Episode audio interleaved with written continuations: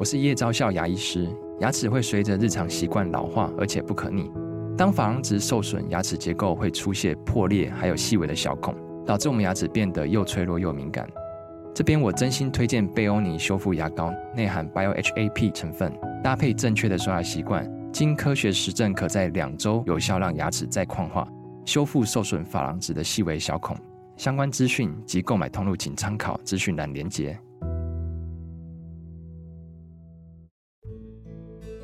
这里是日知学堂，我是老爸。大多数的孩子都讨厌考试，因为考不好，通常都会被责备。因为考不好，就像给父母丢脸一样。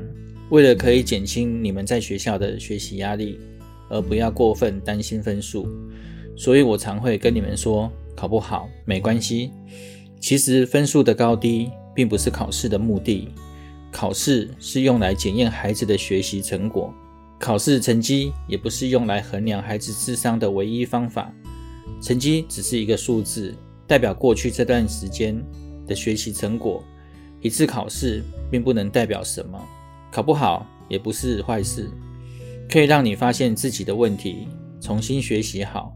这才是考试最重要的意义。考不好没关系，这句话如果常说，会有许多副作用。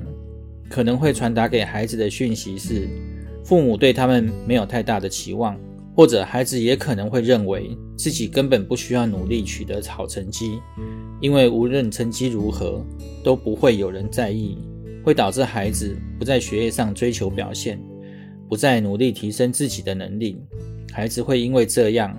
缺乏追求成就感的动力，最重要的是可能会失去发掘潜在的学习问题。成绩不好，有可能是在这科的领域上遇到的问题或困难。另外，要教导孩子去面对失败和挫折。如果这些问题都没被关注，而只是用没关系带过，那孩子可能会永远错过学习的机会。身为父母，要特别留意。并不是不能对孩子说考不好没关系，应该要从考前、考中、考后来看待。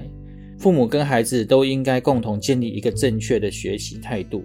我们应该先鼓励孩子努力学习，并相信他们的能力，因为可以激发孩子的动力，仍让他们有信心去克服困难。